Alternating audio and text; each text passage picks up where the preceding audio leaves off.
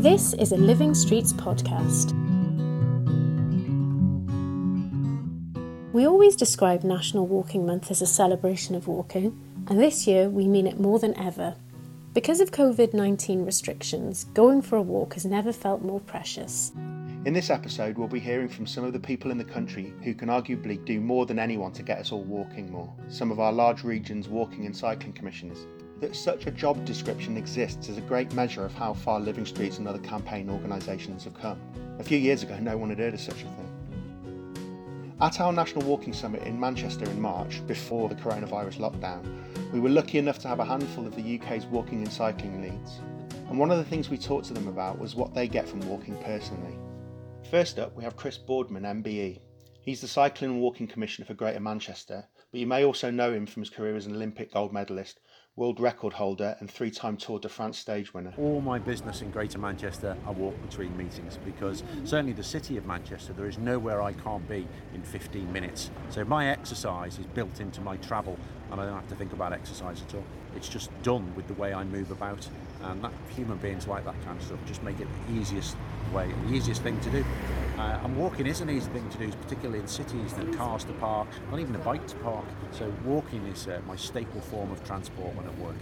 The benefits of walking, it's, it's hidden in plain sight. Uh, we have interaction with the people around us. It's good for mental health. It's obviously physically good. Um, and it's just a really cheap way of mode of transport as well.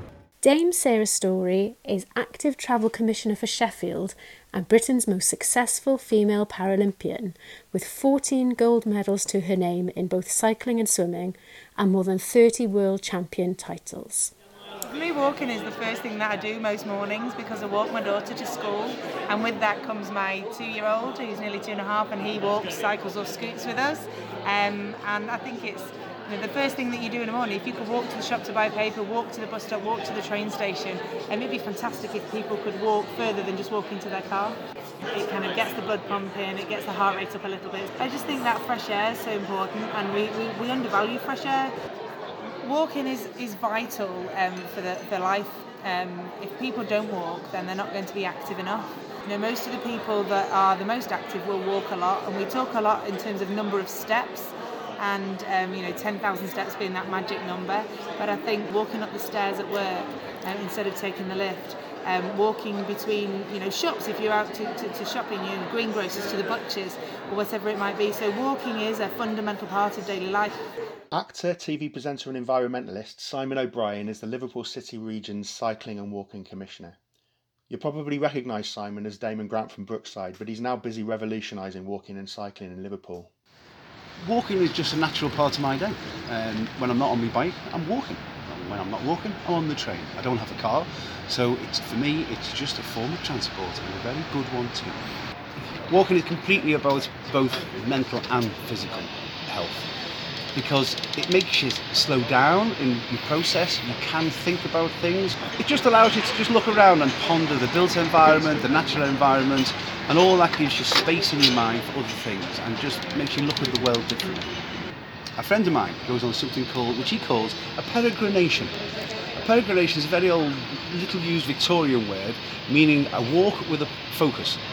And what he does, he walks his dog every Saturday from near our house into town and back. Seven miles there, seven miles back.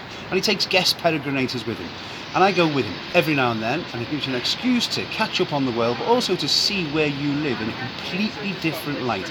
It's like when you go on a barge holiday, and suddenly the countryside looks different because you walk, because you're going at a different pace. Walking does that. Dr. Will Norman is London's first walking and cycling commissioner working to deliver the Mayor's pledges to make walking and cycling safer and easier in the capital. Will has a PhD from the London School of Economics and in the past has worked to tackle the global inactivity crisis. So I first moved to London 20 odd years ago as a student and one of the things, uh, when I first came to London, I read a book called The Biography of London by Peter Ackroyd which sort of gave a history of London. But the best thing about it is that it talks about it is, oh you can still see this under the car park sign here or next to this building So, as part of my daily routine, I would just walk into university. I would go in and study, but I would walk and I would change my route on every day to actually accommodate some of those things he was talking about. And what I found, it was a brilliant way of exploring the city. I found things that I'd never heard of before. I found new bookshops, I found new coffee shops, I found new ways of getting around. I'd meet people. So for me, it was all about exploring a new city, and that that that that principle stays with me. I walk my kids to school every morning. I, uh, I walk around between meetings. I spend a bit of time actually doing walking meetings. So actually, we spend far too much of our lives sedentary, sitting at the desks. Actually, getting up, standing around, walking around, walking with somebody else is a really important part.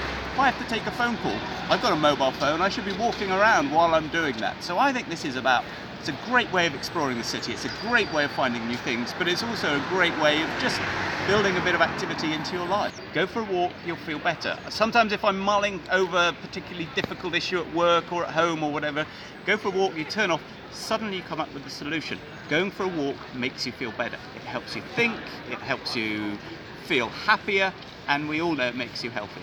Lee Craigie is the Active Nation Commissioner for Scotland.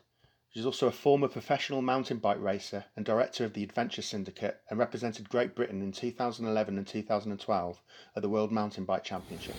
So I have this policy where I do some sort of physical activity every day and I have to, otherwise my brain just goes dead.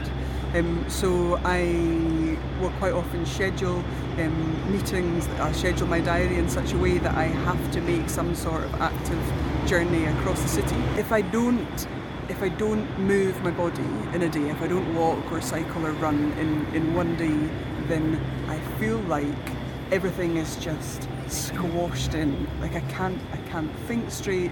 I don't have that same sort of clarity of thought. Um, I don't have that lovely, relaxed feeling that you get after having done a piece of exercise where your endorphins have flown and you can just relax a bit.